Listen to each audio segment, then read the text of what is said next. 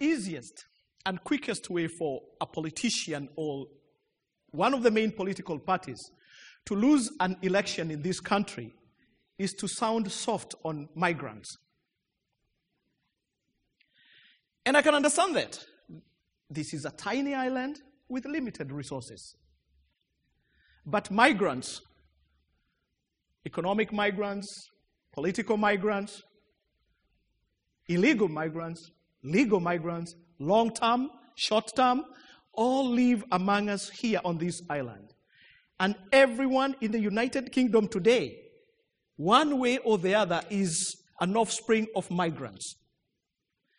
It doesn't matter how far back you can trace your family tree, your ancestors must have experienced that sense of alienation, of being strangers and newcomers on this small island. Many of them experienced being aliens. Probably many of them felt like exiles, banished to new and strange places. And many of them experienced hostility on those islands, on this island, became because they came as conquerors. But what is it really like to be an alien? To be a minority person? To be a non citizen? Now, 17 years ago, my family and I came to this country. And for seven years, we remained as what we'd call temporary migrants. Until we were granted resident alien. In home office speak, that's called permanent residence. And that was a huge step for us. We were excited, we were joyful. But still, that did not make us citizens of the United Kingdom. And there was a limit to the things we could do. There was a limit to the services we could access. And I remember one time, my daughter Lancia, oh, she's over there, uh, she wanted to go on a trip somewhere, but it was closed for only UK citizens, and we had not got our resident citizenship. We felt strange in a strange land where its ways were as strange to us as we were strange to them. But my story is not unique. I'm sure most of you seated here today can remember a time and a place where you felt like an odd oddball. Square peg in a round hole, or the other way around. Like a stranger, like the alien a time you did not fit in. And this sense often comes whenever a group of people or an individual are treated differently. When they feel that they, did not, they do not fit in. And the recipients of Peter's first letter would have very easily identified with this sense of being alien because they were constantly on the spotlight. They were bombarded with false accusations, harassment, and threatened with persecution. So the Peter is writing this letter to encourage them, to tell them, look, there is hope. Try and live this way in this foreign land, this time during your persecution. You believe in Christ. You have never seen him. He suffered. But all is not lost. Now, in the opening line of his letter, Peter calls his readers exiles that have been chosen. Now, if you're citizens of our Christ kingdom, and I believe everybody here is, then you live in any country that you are in as an exile. You do not enjoy the full favors or the privilege of that country because you are an alien resident. Nevertheless, God has put us here on this earth. To live here while we conduct our lives and we do the business of Christ. Until he comes back again, or he calls us home. And so we understand this business of living like alien very well. We have a hymn for it, and I will not ask you to sing because I asked the church, the congregation at 9:30 to sing it, and it turned out that they were too young for it. Would you mind putting it on the screen, Peter? I see whether you can sing. If not, I'm just passing through. I lay down somewhere beyond the blue. Your angels tell me heaven's open door, and I can feel at home. Thank you, thank you, Fiona. Well done. Well done. I am impressed. now, the recipients of this letter, which Peter is writing, were scattered in a few cities, probably five or six cities in Asia Minor, probably modern day Turkey. And they were under enormous pressure to conform and assimilate in the local culture. But Peter is writing to these people and telling them, My good friends, do not bow under any pressure.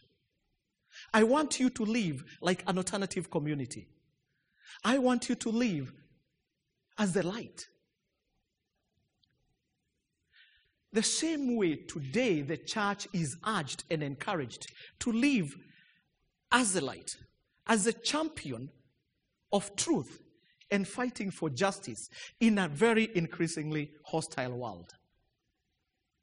Now, earlier on, it's our own Lord who initiated this discussion on residence aliens when he told his disciples in John 15, The world hates you because if the world hates you, keep in mind that it hated me first.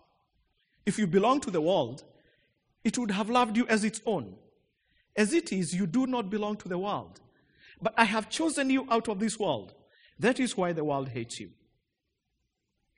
And this message that this world is not our home was for our disciples in the first century as much as it is our message. It was meant for the disciples of our Lord as much as it is meant for each and every one of us today, this morning in Cambon Church. As resident aliens, we are to conduct our lives with our backpacks on our back, ready. But that does not mean that we are to be completely detached from this world. The church is not to be a place where we come to hide from the realities of the world outside.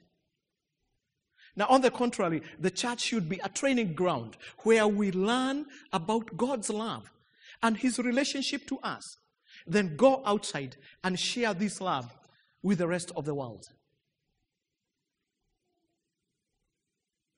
We are not simply aliens on this earth, we are residents too. And we have an obligation to be responsible, like responsible residents.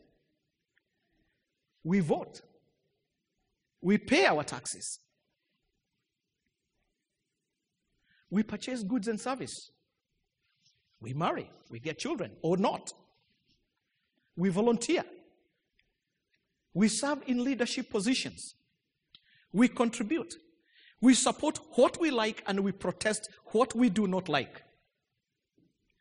At all times and in all ways, the scripture is asking us to be fully engaged with the society wherever we live. But even though we function in the world just like everybody else, it does not mean we are just mere residents. As the apostle Paul points out in Philippians 3:20, our citizenship is in heaven, and our supreme royalty is to God and His kingdom alone. No one else. So we don't do things just because everybody else on the earth is doing them. All our actions as Christians, as disciples, must be calculated, thoughtful, weighed, and deliberate so that we function Christ like. Our values and lifestyle should reflect God's way of doing things, which unfortunately is not always the way of the secular world that we live in. Now, a few years ago, I listened to the Reverend Jesse Jackson give a speech somewhere. And I was intrigued at that time by some of the things he was talking about. And he was discussing about the evils that lie in our modern society. And in his speech, he suggested that the remedy to all the world and social problems lies in practicing compassion towards one another and as a matter of public policy. He cited the Ten Commandments as an example. And according to him, God sent Moses down from the mountain with a 10 point urban policy plan. He went on to add that the new the 10 commandments as guides for modern living they are cost efficient and morally right. And I couldn't agree with him less. Society needs better ethics. And who, if I may ask, is supposed to have the ethical understanding that can help in alleviating this situation and changing the world? You might answer, why the church, of course. So we as a church must be prepared to leave out those alien ethics because preaching by itself is not sufficient. We have to demonstrate the kind of compassion towards each other that the Reverend Jesse Jackson is talking about if we hope to influence the world and change anything around us. And being resident aliens means that we are in a better position than anybody else to say and do these things because we hold dual nationality. We are free and called upon to confront and critique the world we live in. We can call the world values into question when they are not morally right. We can speak the truth to the world. In love and in patience, so that our faith can grow and mature. We can even challenge fellow Christians in the church to be the church that God desires and calls us all to be. And because we are both residents and aliens, being Christians should not be easy. If it's easy for us to be Christians, then we are doing the whole thing wrong. Now I'm going to repeat that again. If it's easy to be a Christian on this earth, we are doing it the wrong way. Being a Christian should be a joyful experience, but one that is, and one that is truly and extremely fulfilling. But it should not be easy. Why? Because being a Christian is to be countercultural, is to go against the prevailing culture. And because it's not easy, we need each other's support and encouragement. To be resident but alien is a formula for loneliness that few of us can really withstand in the society. Indeed, it's almost impossible to minister alone because our loneliness can very easily translate into self righteousness or self hate. As Christians, we can only survive by supporting one another through the many and various acts which we tell each other that we are not alone, that God is with us. That is why we need the church. So when our sight is blinded by tears of anguish hopelessness, and loneliness, we can turn onto each other's faith and hold each other and encourage each other. Much the same way the Apostle Paul Peter is telling us. Now, my vision for Cambon Church is that it will realize its potential, that it's an alien entity, a special and a unique place where there is real community a community where everyone is treated equally, where everyone is accepted and affirmed, where everyone has the opportunity to share their gifts, and everyone is given a sense of belonging, like we did when we came here six years ago. But have no illusions. A community like this one is hard to build and difficult to sustain. And led by Peter, you people have done a good job in the last 11 years. But a church community like this is more like the allotment garden you have started working on outside here. It has potential for both growth and beauty. But cultivating a garden demands time, energy, and labor. It also requires you to be vigilant in case weeds grow and kill your plants. My prayers for you as a church are that you will continue to work to make this church what every church is commissioned and called by God to be a center for care and concern in a world where we are all resident aliens. Amen.